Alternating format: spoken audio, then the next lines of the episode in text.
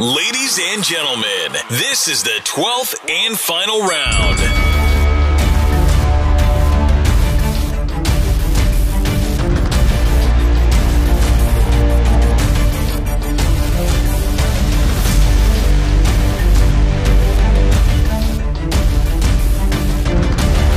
From Southern California, this is the Last Round Podcast.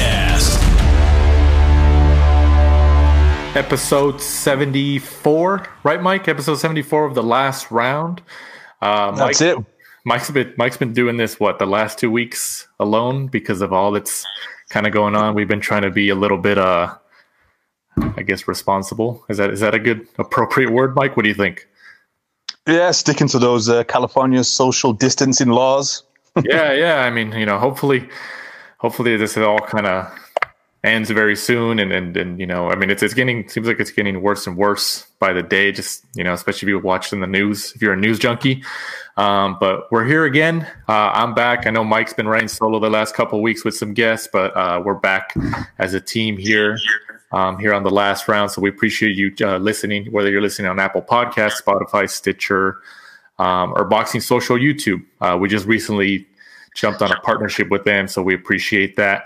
Um, and this week we have another guest, uh, not in studio because actually we're doing this remotely, um, but we have a, a guest joining us um, from New York City. He's actually in. He's actually from Brooklyn. Um, I'm, I'm sure boxing fans know exactly who he is because um, he's always front and center at a lot of fights. Um, it's him, Jimmy Lennon Junior, Michael Buffer. Would you say, Mike, are the three main announcers in the game today in terms of today? Boxing? Yeah, definitely. Mm-hmm. Yeah. So David Diamante is joining us this week. Thanks a lot for joining us, David. Guys, it's a pleasure to be here, man. Thanks for having me. Awesome, awesome. So you know, uh, just right off the bat, you know, how, how you how you dealing with what's going on right here and in, in the world and and with no with no boxing? Well, you know, it's it's it's interesting. Um, The first thing I want to say is just, you know, um, feeling for the people that are going through a hard time with this whole coronavirus and the COVID nineteen situation. Um, I myself personally know at least five people that have passed um, and some people that are pretty close to me. So uh, I, I understand the pain and, and I know what it's about. Um, a lot of my friends uh, are sick with this here in New York. Um, so I know that this is real and people are going through it. So first and foremost is, is about people's health. So I, I hope everyone's doing okay around the country, around the world.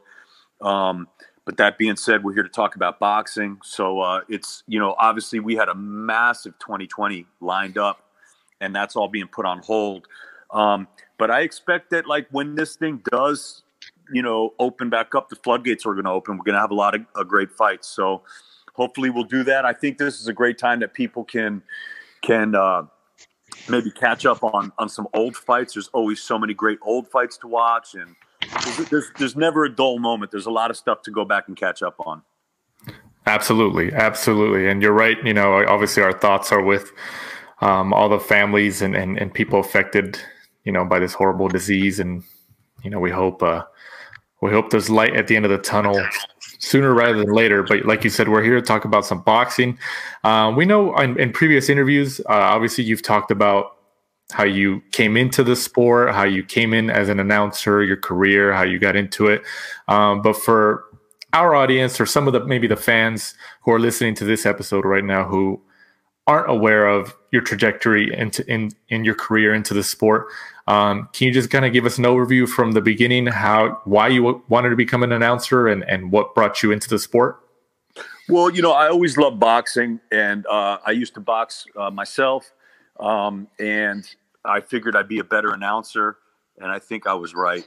I think that's, that's, that's what I'm better at. Uh, uh, being in the ring is a great thing, but uh, I think I'm better with the mic than with the gloves.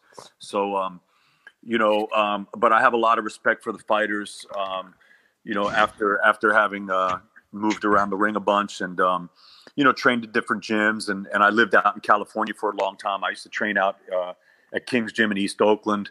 Um, and then I trained at Grinelli's and I trained at a bunch of different gyms uh, out there. And then of course here uh, on the East Coast too. And so, um, I, I, had a background in music. You know, I was a professional drummer. Um, I was a D J at a radio station for a lot of years, like back in the day. I did a lot of different different things with kind of entertainment, and knowing boxing and loving boxing, um, it was really one of those situations where I was, I, I always loved, I literally thought to myself one day, what's the best job in the world? Mm-hmm. And I thought, wow, being a ring announcer, that's got to be the best job ever. And I always loved the pageantry of, you know, Ed Darian and Mark Biro and Johnny Addy and all the old school announcers, you know, Chuck Hull, and just seeing these guys, I just loved the old school announcers. And um, I thought that, hey, that's a great gig. And I get to, it's basically, you know, just getting where you fit in, right? Like, mm-hmm. uh, it's like playing a game of dominoes, getting where you fit in and, and figure out, like, you know, what, what you're good at. And I was, I was always good with talking, um, never worried about talking in front of crowds. Uh, and I was on, you know, on the mic in, in studios and in nightclubs, and I knew a lot about boxing. So I just kind of put it together, and that's what I decided to do. But to be really honest, I never made any money doing it. It wasn't, I didn't do it as a career. It was just something to do for fun, because uh, I was actually uh, having a really successful career as a D J, and I was doing very well. So I didn't need to make money. Um, and I never thought that I would even be put on T V, because my dreads, you know, I've been growing my dreadlocks for, I haven't cut my hair since nineteen eighty-eight. Oh, wow. So actually, speak, speaking of eighty-eight, I haven't cut my hair since eighty-eight, but you guys' show is called The Last Round, right? Right. Yes. And the last, you know, the last round of boxing is obviously the twelfth and final round, mm. but eighty-eight was when it switched from fifteen rounds. Hmm. That's so right. Yeah. I, I, it's just a little thing I just throw right that's in there. That's right. Anyway. No, no. Yeah, that, that, we've never, we've never put two and two together like that. You know, that's true. You know what I mean? That, that was a good segue. Anyway, I like it. But, so, so, so anyway, but, but, but back to the story, like I, uh, you know, I have these long dreadlocks, and I just figured, you know, they'll never put me on T V, uh, you know, with hair like this. So, and I didn't care. I didn't do it for, for that. I did it for the love of the sport. And I, I worked in the amateurs for many years here in New York.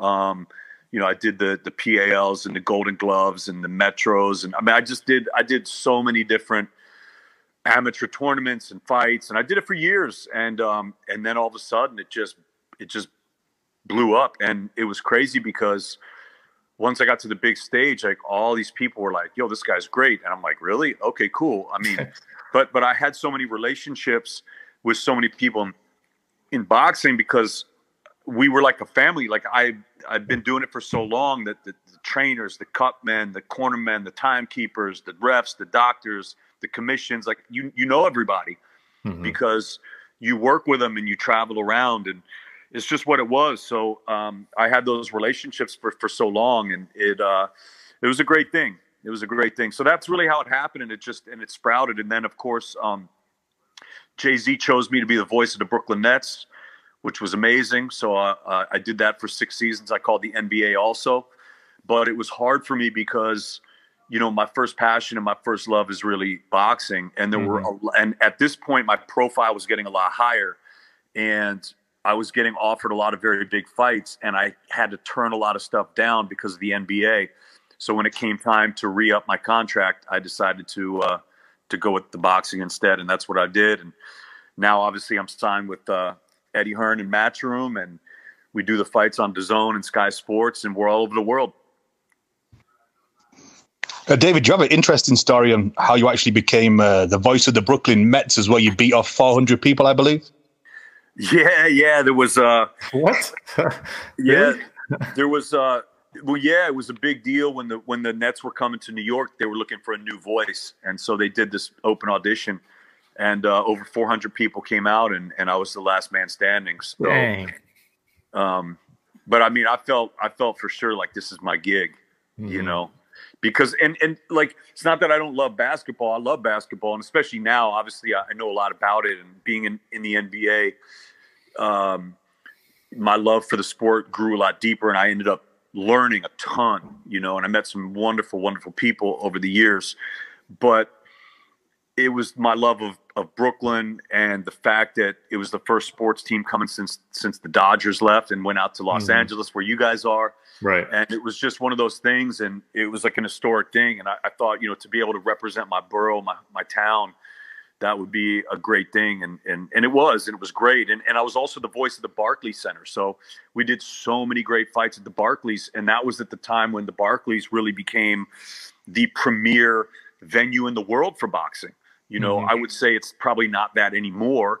Now it's going a lot back to the Garden, the O two. I mean, there's all, all kinds of different, different venues around the world. Now they're doing a lot of great fights, but at the time Barclays was like on fire. I mean, we were mm-hmm. doing so many fights. So uh, it was a great time. So you, so, so David, you mentioned you beat out four hundred people, and Mike mentioned it as well.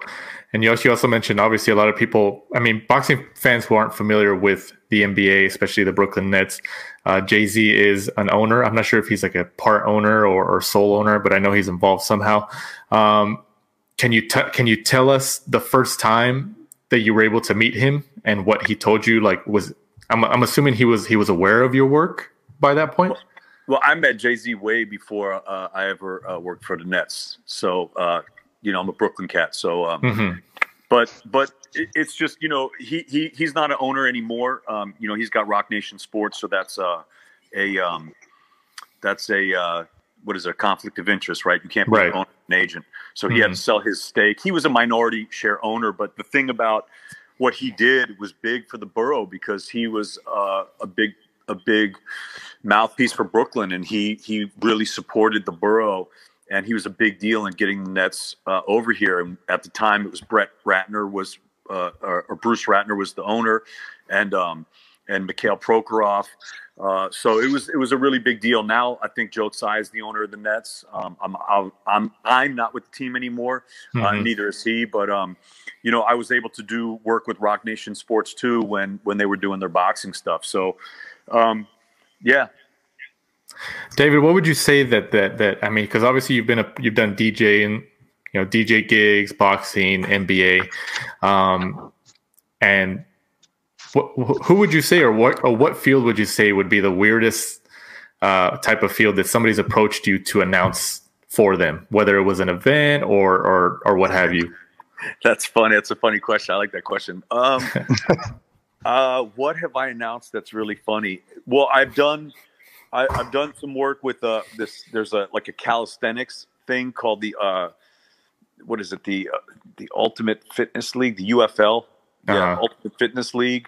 So, but these guys are incredible, man. They're doing like pull-ups and and all kinds of great calisthenics. So I've done that, and I mean, I've announced a lot of stuff. I've been uh, asked to announce tennis. Um, you know, I also I hosted a show on N B C. So I, some people don't know that, but I had a T V show also. Uh, it was called The Lights, um, which is short for The Highlights. Mm-hmm. And so basically what we did was, uh, I say we, it was, you know, it was my show. I was the host. So basically mm-hmm. it was, it was N B C's version of SportsCenter. And oh, wow. the whole idea, it was a twenty minute show and it ran three times uh, every hour. So they'd run it back to back to back to back. And um, uh, basically it was like, we'd hit every sport, like everything that happened in major sports. So basically when you're shaving, when you're showering, when you're getting ready for work, you can just catch all the highlights of the show. But it was a T V show. So we had, it, it was like SportsCenter without the fluff, without the jokes. Right. Um, and I did that for a year. We shot it for a whole year. So we, we shot a lot of episodes, you know, over two hundred episodes. Um, and it was great. Um, and, but the N B C Sports Network, they, they decided to, you know, go in a different direction with that show that they, well, they didn't think they, they cut the show. Not because it wasn't, it had good reviews, but they just, they didn't, at the time, they they bought the Versus Network, which was like the O L N network, and they had a lot of like, uh, they had some crazy stuff on there. Like the, they had old contracts, like fishing shows and hunting shows. And then I used to come on uh, right after the Dan Patrick show. Oh, wow. So, uh, or I think it was before the Dan Patrick show. So, yeah, it was cool. I mean, it, it was a lot of fun. So you never know, but uh, I've announced quite a few things. So you've you've dipped your your hand in multiple different things that I'm sure a lot of at least a lot of boxing fans aren't aware. I mean, you, or you were a D J, Brooklyn Nets, boxing, N B C Sports. I mean, I mean, what what's what's next? Well, to be honest with you, I mean, you know, there's been a lot more than that, too. Um, you know, I, I also own um, Diamante's Brooklyn Cigar Lounge here in Brooklyn. Right, so I right. got my own line of cigars.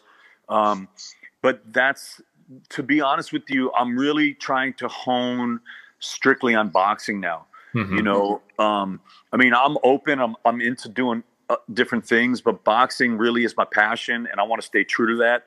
And that's what I've been doing. And, you know, just like this last couple years, um, with D A Z N and with Matchroom have really been a dream. I mean, I've been announcing fights all over the world, from all across the United States and Mexico, Spain, Italy, um, Germany, Russia, Saudi Arabia, Monaco, Italy, uh, all through the U K. I mean, we do fights all across the U K. Um, I don't think fans really understand how often I'm over there.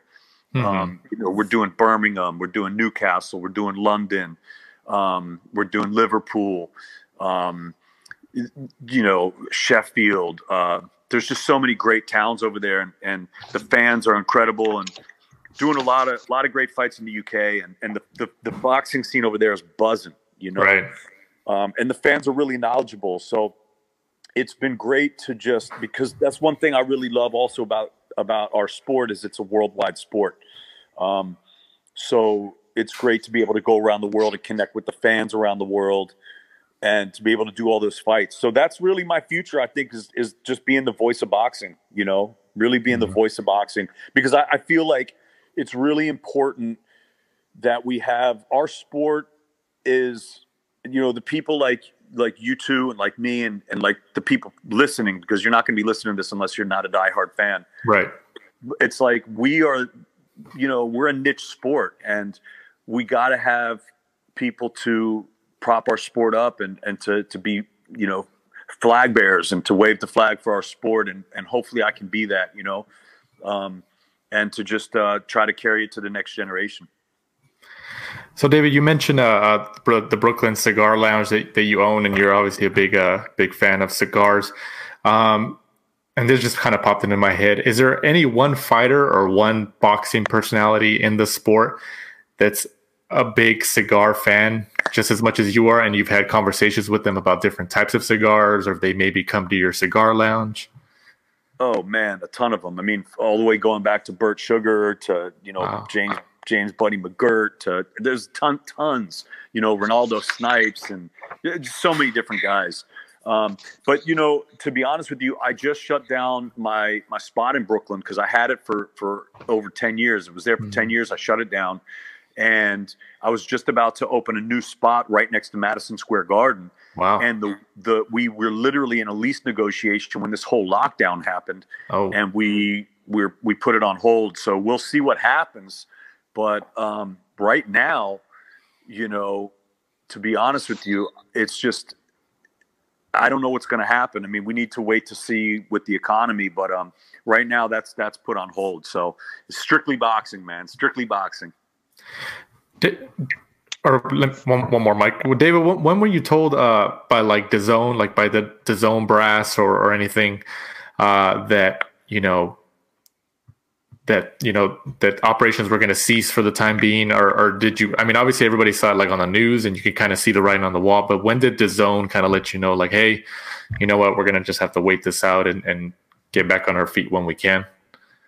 Well, to be honest with you, I know that their, their whole, uh, stance is the health of the the fighters and the people that are involved. So um we did a fight uh in England. I did a fight, what what fight was that? I can't even remember now. I did a fight um in Manchester um not too long ago. It was last month. And when I came back, so we call it quick.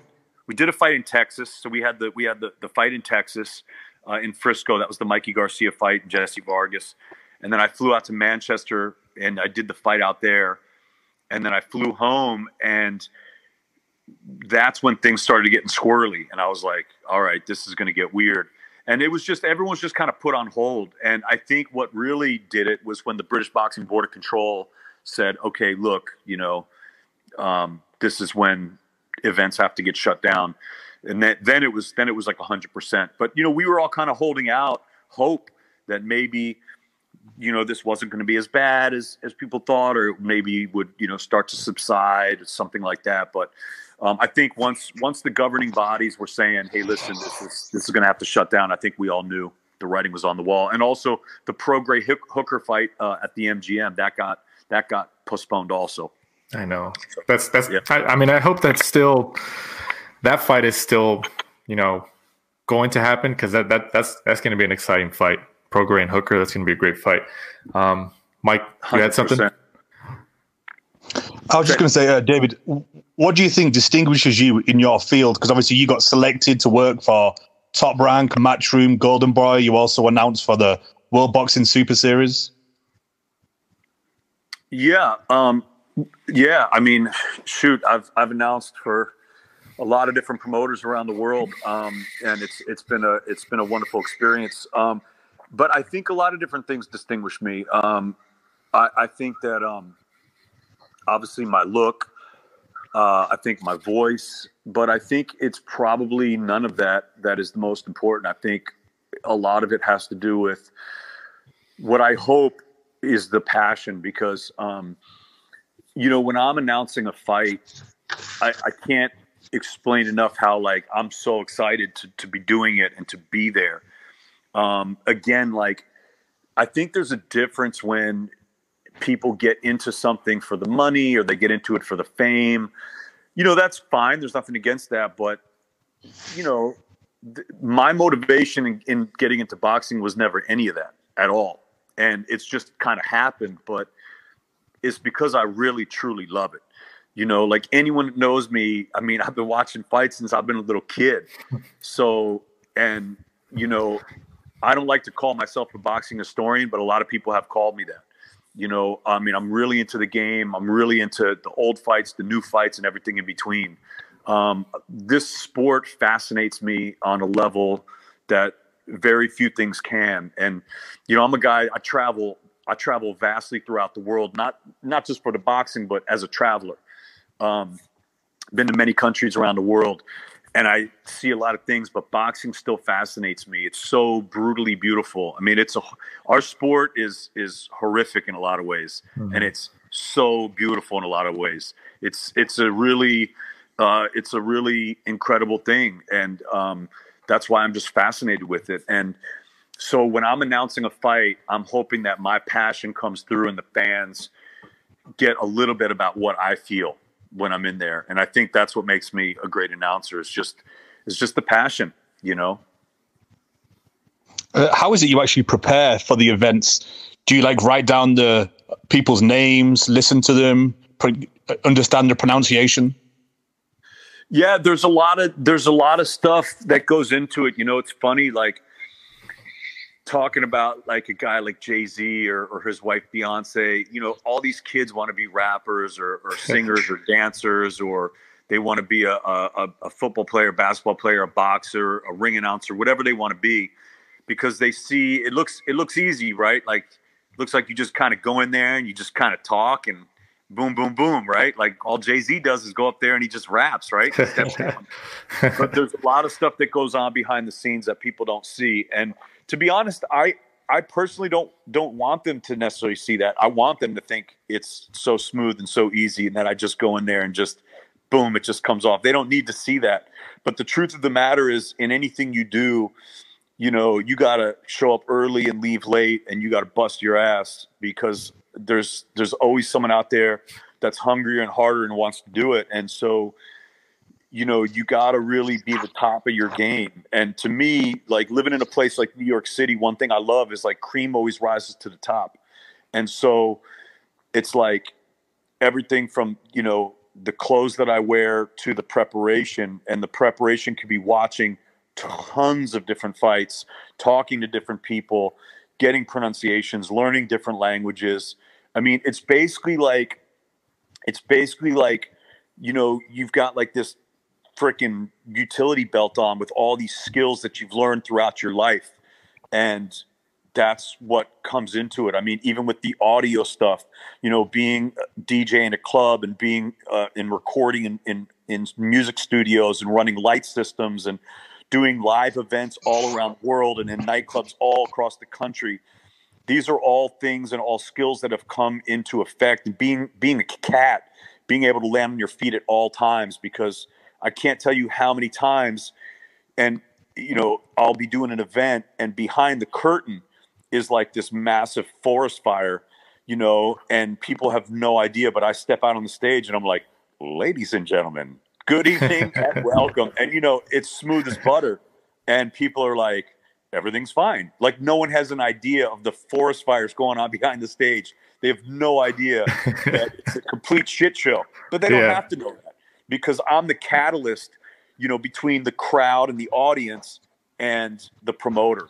So no matter what happens, I need to be smooth. So it's like always about wearing my belt and my suspenders. It's really similar to like being a fighter. I always say this, like, you know, a fight is won very far away from the bright lights. By the time you get into the ring to fight, that's the easy part. You just went through months of rigorous training and sparring and diet. And I mean, just horrific conditions.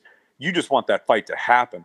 Mm-hmm. And it's it's very similar to being uh, a ring announcer on a on a very different level, obviously physically, but the preparation, um, you've got to be you've got to go over everything, you know, a hundred times, and then th that way when you go in, it's just completely smooth.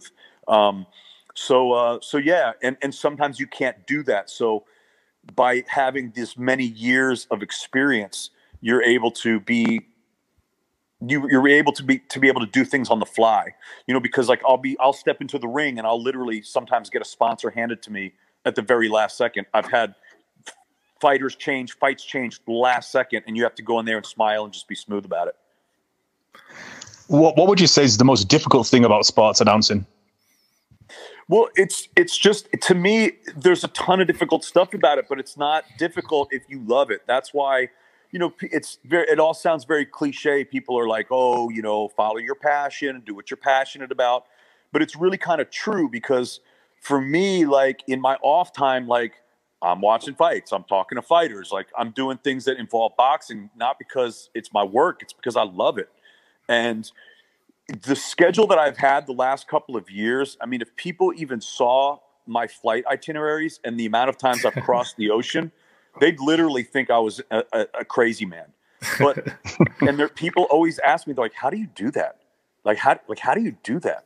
You know, I'm in Bogota, Colombia. I fly up to Texas th that same day. I'm in San Diego. Then I'm down to Tijuana. Then I'm flying out to to um, uh, you know, d just there, there's crazy itineraries that I've done.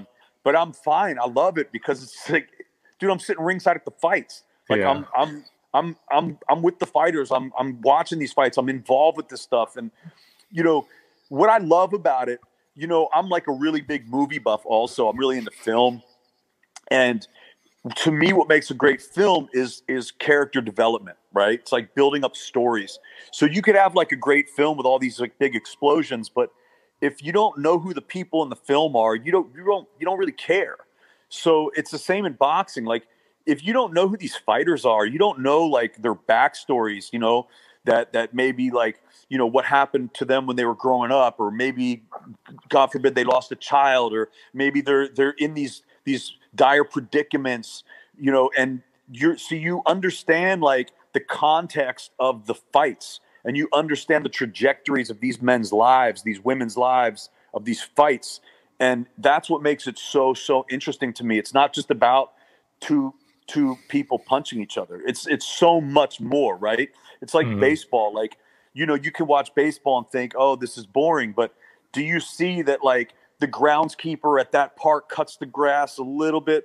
You know, he lets the grass grow a little bit longer to, like, keep the ground balls from slowing down, because that, that team seems to hit a lot more grounders. Or the third base coach is throwing this signal to this guy. Or, you know, like, The, the battles between the pitcher and the and the and the batter, like the guy changing his gloves and the guy stepping off the rubber. So they're trying to, there's all these like different battles happening in sports that make things so much more interesting when you know the full story, right?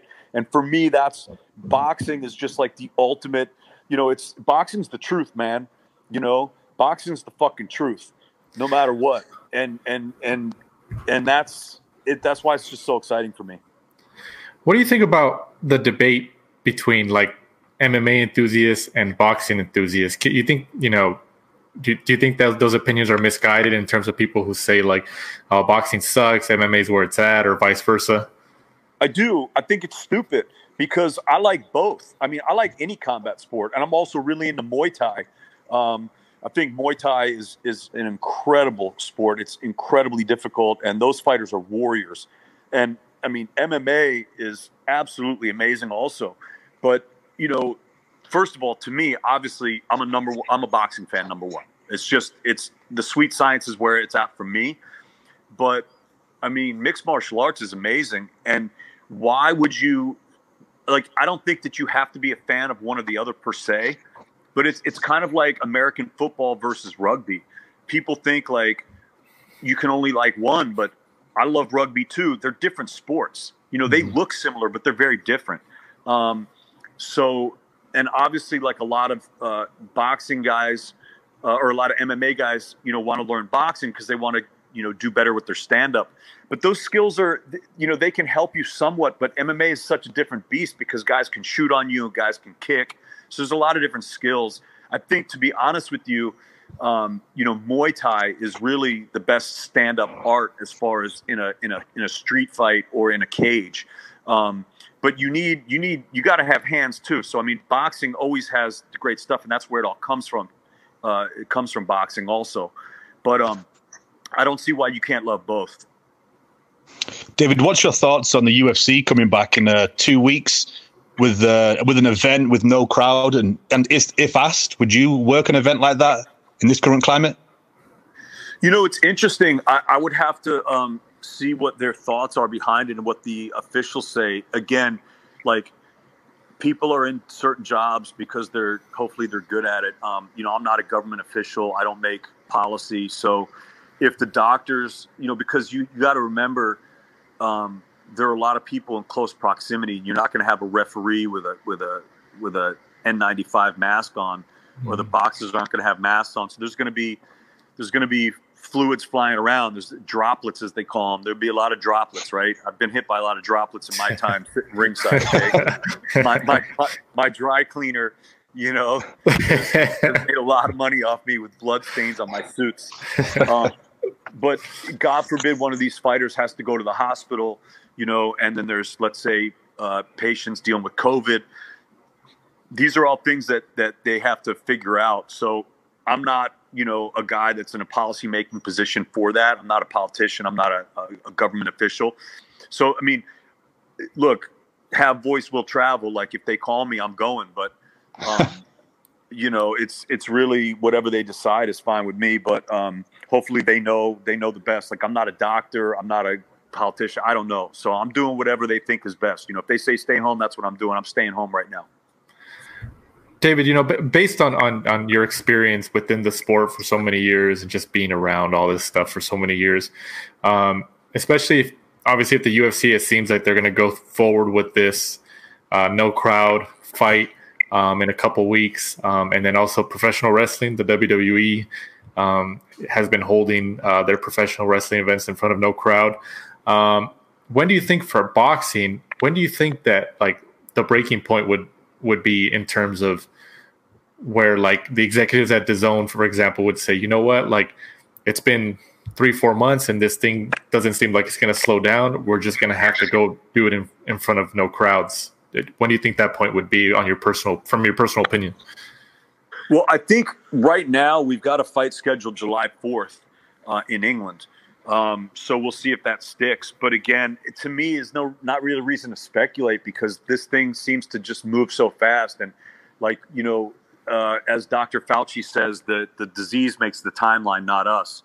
So, you know, right now, um, you know, I'm in New York City and we're having a really tough time right now. There's a lot of people, like I said, a lot of people sick and a lot of people uh, losing their lives. And Um, you know, again, I also just want to give a huge shout out to all the, the people on the front lines, the doctors, the nurses, all the people that are staying open and serving food to people and bringing packages. And there's a lot of people like, you know, the bus drivers, the, the there's a lot of people doing a lot of tough stuff right now. So really hats off to them. Um, you know, they're, they're putting themselves in, in harm's way uh, to make life easier for a lot of people. And, and uh, just shout out to them. But, you know, I don't know. It's it's really about the disease and, and when, or the virus and, and when the, the timeline happens. So hopefully, you know, this this social distancing stuff um, works and it and it flattens the curve, as they say. And um, and hopefully they, they come up with some type of uh, of a vaccine or something, and, and we can get back to, to, to life as we know it. But um, I think obviously things are probably going to be changed a bit when we come back. But who knows? Who knows how it's gonna how it's gonna be changed? But um. You know, I just want people to stay safe, and, and I hope we can get back as soon as possible, because I know we're all we're all itching, and, and you got to imagine, like, you got to hearts go out also to these fighters who have been training, and like this is how they make their living, man. And they um these guys were like psyched up for these fights, and now all of a sudden it's like the plug is pulled, and now they but they got still got to stay in shape because you could get a call any day. It's a very difficult position to be in, so that's that's tough for them too. David, who are you? Who are some of your? Uh, uh, I mean, if you can divulge, uh, who are some of your favorite fighters at the moment? Um, you know, especially the the younger fighters, maybe like a Devin Haney, who are world champions or something like that. Like, who are, who do you see as like kind of being the man, or or or one of the top you know top champs in the sport for years to come? You know, I think there's some some really promising young fighters out there. Um, You know, got the light heavyweight Joshua Buatsi in the U K, who's been looking very promising. Obviously, Devin Haney's looking amazing. Teofimo Lopez is looking great. Um, Shakur Stevenson, you know, has been on fire. Um, Muradjan Akhmadaliev. Um, mm. So many great young fighters um, that are coming up. So I, I think the sport's in, in a good position right now. Um, a, a lot of, lot of, lot of good young fighters out there. Um, You know, Boots Ennis looks great. There's a lot of there's a lot of good guys out there. A lot of a lot of young young talent. So we'll see, man. I'm uh, I'm excited to see uh, excited to see the future. David, do you think we'll see fighters take the big fights and less warm up fights due to them losing out on money? And obviously, some of them have lost out on six months of their short careers. I hope so. I hope so. You know, it's it's funny. It's like, you know, it's not always about the fight. It's not always the fighter's decision. You know, sometimes it's about the promoters too. Um, and it's also about their, their managers and about their trainers, their handlers. So they don't always make all the decision. I mean, I like to think that, you know, fighters are just that, they're fighters, and especially a prize fighter, right? That's kind of what a prize fighter means. It's like, guy says, uh, you can fight A, B, or C, and the fighter's like, well, who's going to give me the most money? And he's like, this guy. That's who you go with. You're a prize fighter. You want the biggest prize. Um, and you you look back at, at certain times in boxing, and it, it's like you had guys that almost more – of course, they, they fought for, for the money, but but there was a lot more than about that. Like, you know, the, the late seventies and early eighties, the light heavyweight division with guys like – you know, Dwight Muhammad Kawi and and uh, Matthew Saad Muhammad and Eddie Mustafa Muhammad and Marvin Johnson and Yaki Lopez and Michael Spinks and Victor Galindez and um, just all kinds of incredible guys. You know, it, these guys, they all fought each other, and it was a brutal, brutal time for that division. You know, Johnny and Eddie Davis, Mike Rossman, I mean, all kinds of different guys.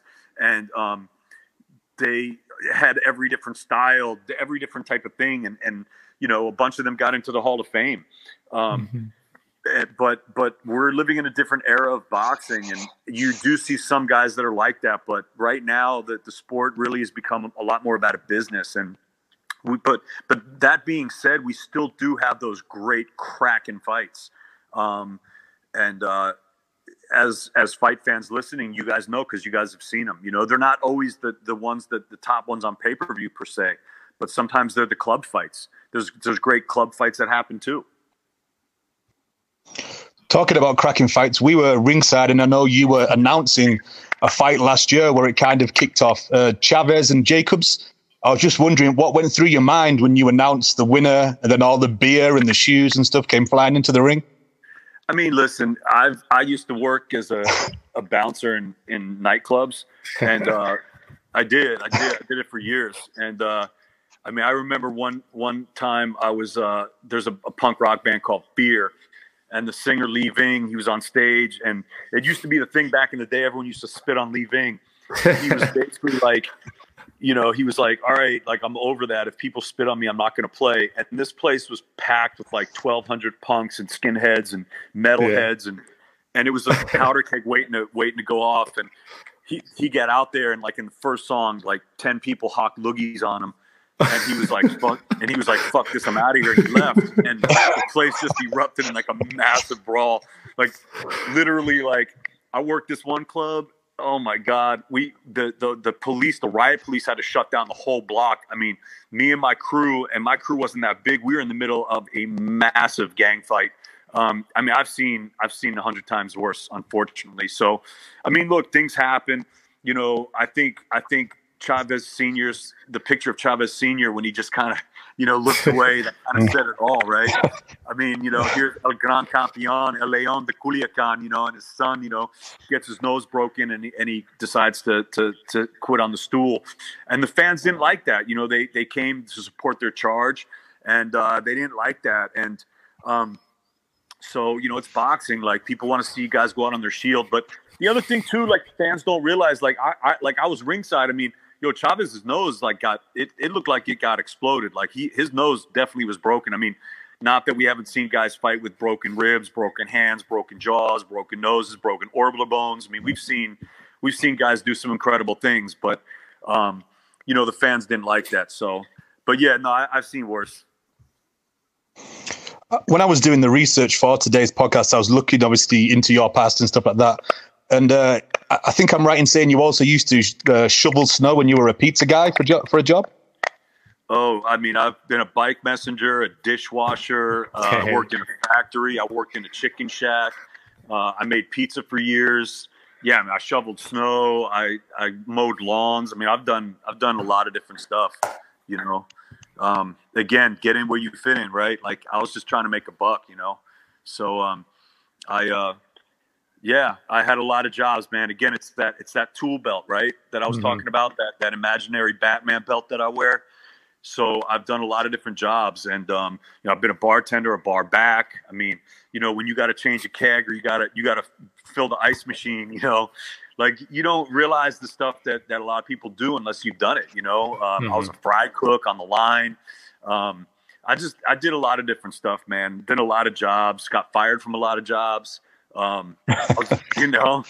But uh, but I, I you know I never really took shit, man. I wasn't that guy, and uh, and I wasn't and I wasn't gonna suck corporate cock, you know. I didn't want yeah. I didn't want to I didn't want to I wasn't gonna cut my hair or do what I didn't want to do, you know. Like I'm me, like I gotta stay true to myself, and that's what I always did, and um, that's why it's so sweet to be where I am now, because I did it my way, and um, and that's just what it is, you know. Um, you know, I just like to keep it real for for myself mainly, you know.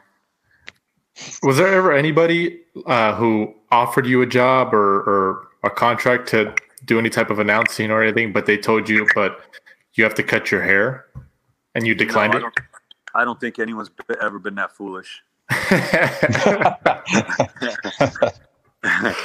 surprised. I thought somebody would have would have maybe told you that once, and and no, know. but I, but but for sure, but for sure, I think that I think there's been some some people that didn't like my hair, and but again, it's like I'm not for everybody. Like, right. you know, it's like boxing. Boxing's not for everybody. Like, if you don't get it, you don't get it. If you don't like me, kick rocks. Like, that's cool. Like, right. you know, you can go your way. Like, I'm not for everybody.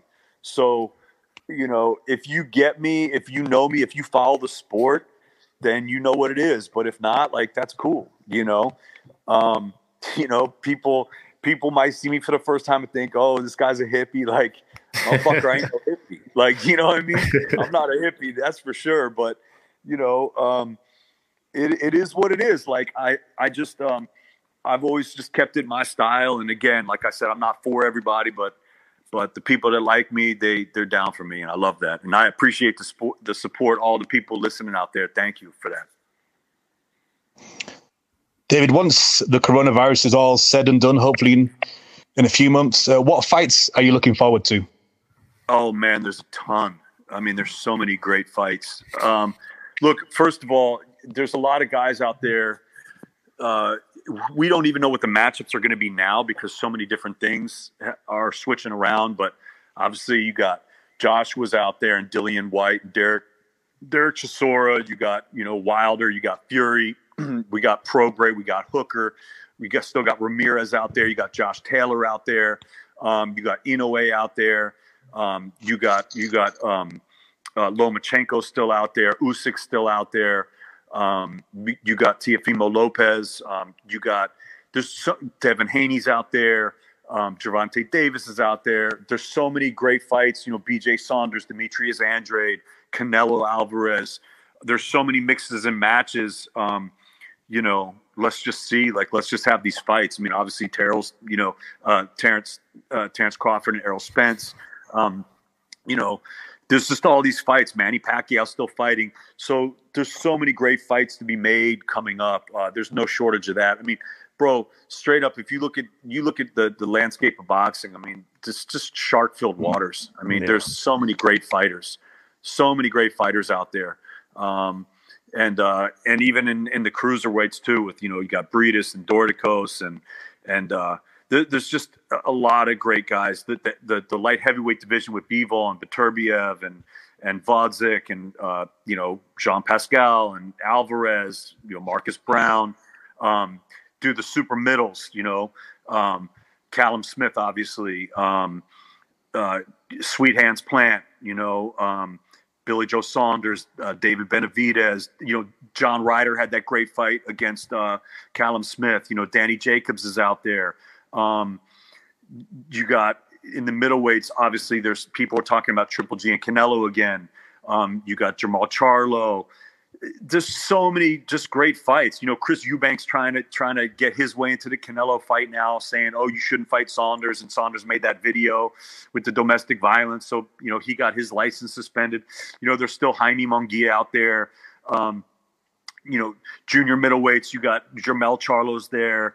Um, you know, J Rock's out there. Um, Erislandy Lara, Jarrett Hurd. Uh, there's so many great fighters. So many great. Uh, fights to be made, and, and the welterweights, obviously, it's it's such a gem of of the division. And um, you know, Danny Garcia, um, they're talking about you know possibly him fighting uh, uh, Errol Spence, and you know who who knows? I don't know what what all these fights are going to be. You know, Mikey Garcia's still trying to campaign at one forty-seven, so maybe he'll get one of those big fights.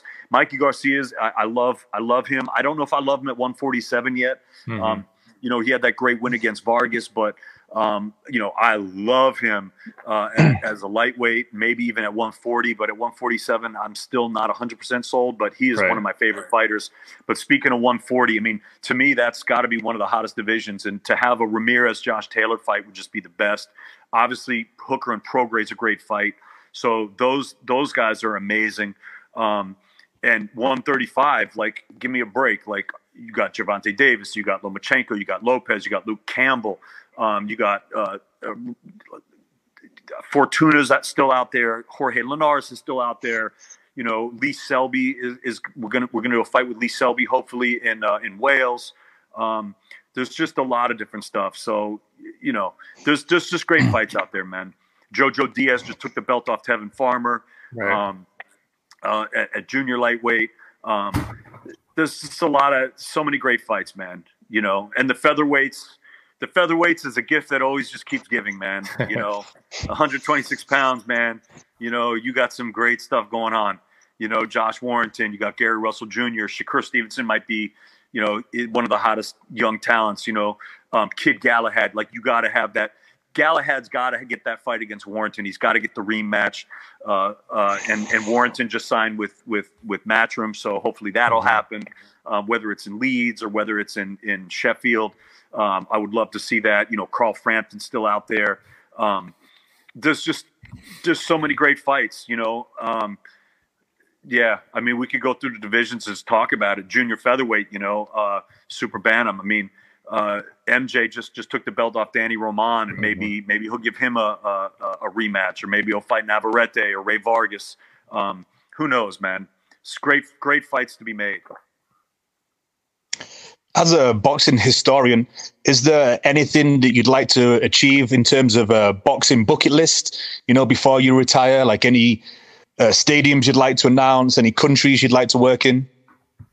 Um, you know, to be honest with you, it's funny uh, that you asked that question. I, I don't, I don't ever have anything like that. Like, I mean, I've done, I'm done. I mean, there's always stuff that you want to do, right? There's always more stuff you want to do. But, I mean, I've done Madison Square Garden. I've done the O two. I've done – I think I've done the biggest venues in the world. You know, I've done the Olympic Stadium in Moscow. Um, we've done done the biggest ones. And, and to me, the the one, the one that I never got to do – I saw I saw fights there, but I never actually announced there was the Blue Horizon in Philly. Um, the legendary Blue Horizon. That was that was a place that I wish I could have announced that. I never announced there. Um, like I said, I saw fights there, but I never announced there. But but to me, like York Hall uh, in in London, that's like the Blue Horizon of England. And I've announced many mm. fights there. And, and every time I'm in there, it's so funny because tons of people complain because it's it's it's an old beat up, you know, rickety spot, and there's no amenities at all. And everyone's like, fucking hell, like we got to be here in this place. And and I'm just, and I, I couldn't be happier. Like I love announcing fights at York Hall because to me, I'm with the ghosts, you know, it's mm-hmm. like, uh, I, I'm just that type of dude. Like when they tore down Yankee Stadium, like I just, mm-hmm. I didn't get it, man. You know, yeah. like how you going to do that? And, uh, I like those old venues. So, uh, you know, I just want to, like I said, I just want to represent the sport the best way I can. I think that's the best way. I mean, as far, I mean, I've done countless, countless world title fights, and I've done fights of the year and things like that. So I've, I'm, you know, I host the, the New York State Boxing Hall of Fame, and I was just last year in uh, in the the Canastota uh, International Boxing Hall of Fame parade. I had my own float, which was just I couldn't believe. You know, that was such an honor. Um, I've hosted the Boxing Writers Association of America dinner, the B W A A awards, uh, many years. So th- these are all things that, I mean, if you had told me this twenty years ago when I started that that was going to happen, I mean, I would have, I would have never, ever believed you. Um, yeah, so it, I've already by far way accomplished, over accomplished what I ever wanted to. So right now everything's just gravy, just being poured. It's just gravy on top of gravy.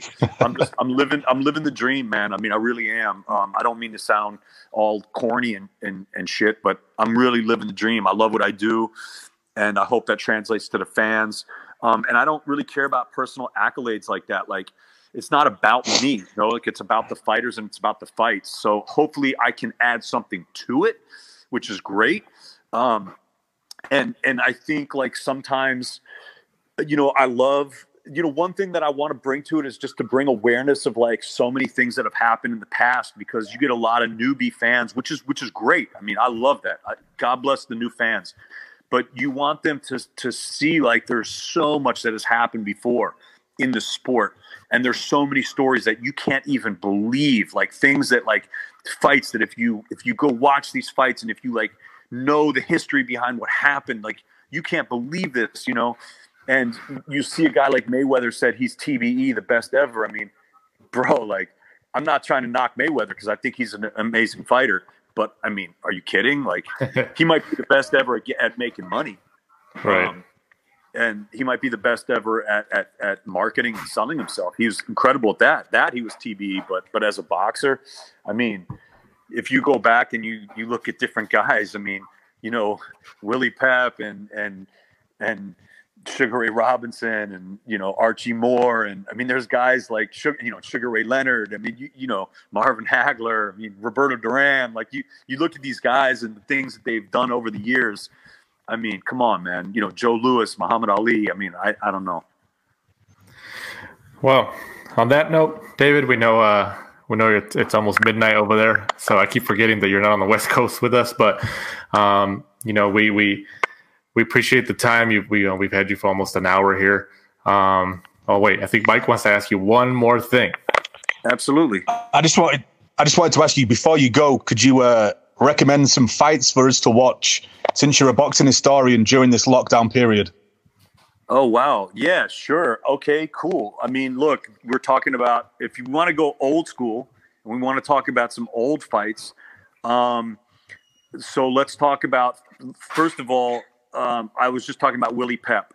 So he was known as the Will of the Wisp, and he had a four fight uh, series with Sandy Sadler.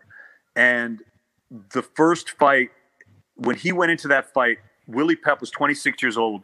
His professional record, just so that people can understand what I'm talking about, he was one hundred thirty-four victories, one defeat, one draw.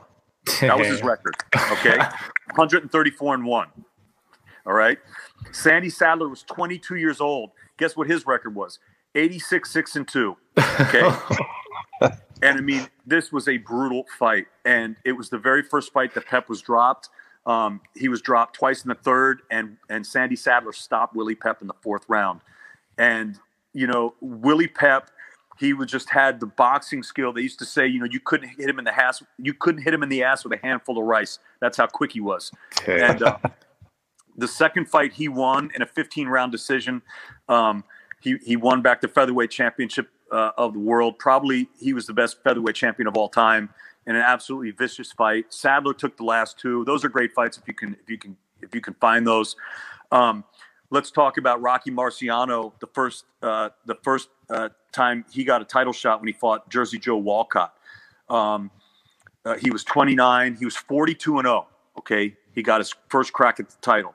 Um, this is in nineteen fifty-two. Uh, absolute incredible fight. And um, uh, uh, a left hook from Walcott, it floored Marciano in the first round. Rocky Marciano, for the first time ever, went down in his career. Um And I don't want to tell you who won, so you can go ahead and watch it. But it was uh, an absolute one of the all-time great fights. Um, and then, of course, you know, Ali versus Frazier, the the third one, the Thrill in Manila, um, an incredible fight. And that was actually the fight of the year in nineteen seventy-five. Um, if we want to talk about uh, nineteen seventy-five um, and two Philly fighters, I was talking about the the, the Blue Horizon, uh, Bad Benny Briscoe. He fought uh, Eugene Cyclone Hart. They fought twice, but the first now these guys, two of North Philly's toughest fighters. All right, they're middleweights. This fight, over eleven thousand people in attendance. Um, Russell Peltz, the, the Hall of Fame promoter, was the was the promoter, and uh, it was actually the the runner up for fighter for fight of the year, next to the Thrill in Manila. Uh, uh, so speaking of the Thrill in Manila, is also that, and and to also to bring something in. They fought again, Briscoe and Cyclone Hart. Their second fight actually happened today in nineteen seventy-six. Oh, wow. But that one wasn't as good. The first one's really, really great. um, you know, the, the era I grew up in was with the Four Kings. So mm-hmm. Leonard, Hagler, Hearns, and Duran. I mean, there's no way that you can't put Leonard Hearns, the showdown, into mm-hmm. that into that list. I mean, that was that that was for the Undisputed Welterweight Championship of the World, nineteen eighty-one. You know, Sugar Ray Leonard had one loss against Duran. And I just want to say, I know that a lot of people are going to think I'm crazy, but I think Leonard won that fight. But whatever. I'm just, Sugar Ray Leonard's my favorite fighter of all time. And I just, I think he won that fight. But anyway, he had one defeat. Um, Hearns was undefeated. He was thirty-two and oh with thirty knockouts. Okay. And, bro, that fight needs to be watched. Um, and, and speaking of Duran, you know, it's like, Duran had a trilogy with Esteban de Jesus, which was just, you know, these are, again, talking about the stories in boxing. You know, they first fought in nineteen seventy-two. They they had a fight at M S G. This was this was Roberto Duran's first loss, okay? And he fought de Jesus two more times. He beat him both times. The second fight, he knocked him out in the eleventh round. The third fight, he knocked him out in the twelfth round uh, at Caesar's Palace. Um But the story is so incredible because, you know, Esteban de Jesus was from Puerto Rico and obviously Duran is Panamanian. And there was so much vitriol and so much hate between the two. Um, and a lot of the, the, the Puerto Rican fans hated Duran because of that. But um, after the third fight, um, de Jesus actually um, committed murder and he, he got put in prison. And his brother, he used to, he was, he was an I V drug user. And his brother caught H I V, as did he, and he was sick and he was dying. And Roberto Duran went to the went to him. They they actually Puerto Rico let him out of jail because he was he was gonna he was about to die. And um, it was an incredible story. And and Duran, you know, hugged him. This was at a time when when uh, AIDS was there was not a lot of they didn't really know how you could catch it. And a lot of people thought maybe you could get it by hugging someone. And Duran showed love to Jesus. Uh, by uh, by hugging him and and the Puerto Rican fans, like he he won them all back, man. They love him to this day for that.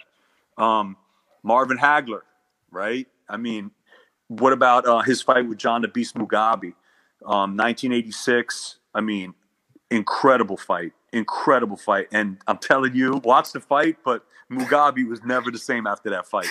Never the same after that fight. Um, so many great fights. I mean, Salvador Sanchez, one of the great Mexican fighters that unfortunately his life was cut short. But I mean, his fight with, with, with Danny Lopez, oh my God, bro, the featherweight, great featherweight championship fight, um, nineteen eighty. I mean, Lopez was the man going into this fight. He had like eight defenses going in, and everyone, no one knew who Sanchez was. They were like, oh, this guy's going to get destroyed. And Salvador Sanchez just, it, what a, what a fight. And, and his last fight, Salvador Sanchez's last fight, that's a great fight to watch against Azuma Nelson, probably one of Africa's best boxing champions ever. Um, that was an incredible fight um, for the W B C Featherweight Championship. Um, you know, Sanchez was just an incredible fighter with fast hands, great counterpuncher, great chin. And when he won that title off Lopez, he did ten, ten title defenses in less than eighteen months. You know, he died in nineteen eighty-two, obviously, but uh, an incredible fight. I mean, Prior Arguello, Arguello, uh, Rafael Limon. Um, I was talking about that great era of the light heavyweights um, with Kawi and with Matthew Saad Muhammad and Eddie. Any of those fights, Eddie Mustafa Muhammad, those are all great fights. If you want to watch a really good fight, um, it was it was called Pandemonium. Um, it was in nineteen eighty-six. This was uh, Evander Holyfield fought Muhammad Kawi, um, and uh, oh my God, Kawi was known as the Camden Buzzsaw, and this was, it was probably, you know, this, your podcast is called The Last Round. Like I said, this was probably right. one of the last great fifteen round fights uh, in history. Um, you know, because that rule changed in eighty in, in eighty-eight, but this one, this took place in eighty-six. This was probably one of the last great fifteen round fights uh, in history. Um, it, great welterweight fight with uh, Simon Brown and Tyrone Trice. Um, Simon Brown was called Mantequilla, you know, butter. Tyrone was was known as Butterfly, and uh, you know you know referee Steve Smoger, right? Yeah, mm-hmm. It's one of his first uh, big title assignments, so you can watch that. Oh wow! And, you know that's that's those are kind of older fights, but there's a lot of there's a lot of fights in the newer era. You know, even um, we, we just did a fight in Phoenix, and I told a lot of people about Carbajal Gonzalez one. That mm-hmm. you know that Michael Carbajal Chiquita Gonzalez fight was really. Uh, One of the greatest fights. I mean, for light flyweights to to to to perform that way was unbelievable. You know, everybody knows about uh, Gaddy Ward. You know, um, but uh, Mickey Ward had a great fight against Emmanuel Burton Augustus. Um, uh, Gaddy Robinson, that was a great fight. The first one, Gaddy Robinson won, is a great fight. Um, Gaddy fought a great fight with Gabriel Ruelas. Um, Oh, Paulie Ayala and Johnny Tapia. That's a great fight. Um, man, great fight. That was in nineteen ninety-seven. There's so many great fights. I mean, uh, you know, and, and it depends what you like, if you, what you want to see. If you just want to see guys bang, I mean, watch uh, Brandon Rios and Mike Alvarado one. Remember that fight? Yeah. yeah. yeah. That, that was a barn burner, dude, and Carson. Wow. Yeah. That was a barn burner, man. That was a great fight. Um, twenty twelve, man. And uh oh God, so many good fights. I'm trying to think, you know, so many great fights between uh like, you know, uh Fernando Vargas and like, you know, Mexico and Puerto Rico, like Trinidad Vargas was a great fight. Um Vargas Winky Wright, um Trinidad Mayorga, Trinidad De La Hoya, Vargas Ike Corte. Um man, so many good fights. Um oh, you know, speaking of club fights, I did a club fight that became the fight of the year for E S P N. This was a good one. It was at the Roseland Ballroom, uh, which is not there anymore in New York City. It was Pavel Wallach against Delvin Rodriguez. That's a great fight. Um, really, really great fight. Uh, I don't want to tell you the outcome. You got to watch the fight. It was great. Pavel is a, a Polish fighter. Delvin's Dominican, and the place was going crazy. It was on E S P N Friday Night Fights, and uh, it was it was a great great fight. So yeah, but you man, there's so many great fights to watch. You could I could keep going, man. No, absolutely, absolutely. But of course, I'm sure our listeners and us as boxing fans, of course, appreciate uh, you know, such a long list like that in, in this quarantine time that we're kind of stuck inside. But, uh, but uh, you know, David, we we once again want to thank you for uh, jumping on here the last round. Um, go ahead and plug uh, your social media. Um, you know, I don't, obviously we have, none of us have anything coming up in terms of events and stuff like that, but, you know, go ahead and plug your social media, your cigar lounge that most likely will open in, in sometime in the future. Go ahead. The floor is yours. Well, no, I just want to say, Danny Z and, and Michael Shepard, thank you for having me. It's it's been a real pleasure. Um, you know, obviously, uh, my uh, my social media is at David Diamante on Instagram, um, and I got a website. You know, just David Diamante, and uh, obviously my my tagline, "The Fight Starts Now." Um, that's that's where it's at. But um, you know, I'm looking to to do something in this quarantine, maybe uh, maybe like a little YouTube channel where I can talk about some of these fights or something like that, or or whatever. And and so if the fans are out there, if uh, if there's something that you guys want to hear from me, um, you know, let me know, because because I, I don't know what you guys want to see. So if there's something that you want, um, if you want me to talk about, like, send me an email or send me a D M uh, on Instagram and, and let me know, because I'd be happy to talk about it. And uh, just I just want to connect with the fans, because really without the fans, you know, we're, we're nothing. So um, and the fighters, you know, obviously uh, hats off to all the fighters. And and I, I hope everyone stays safe. And again, Danny and Michael, thank you so much for having me on. It's, it's been a real honor and a pleasure uh, to talk to you guys. And I appreciate what you guys do. And, and you have some great guests. So so thank you so much for for asking me to be on. It's, it's I'm very honored for that. So I appreciate it, guys. We appreciate that. You take care. All right, man. The fight starts now. You got it.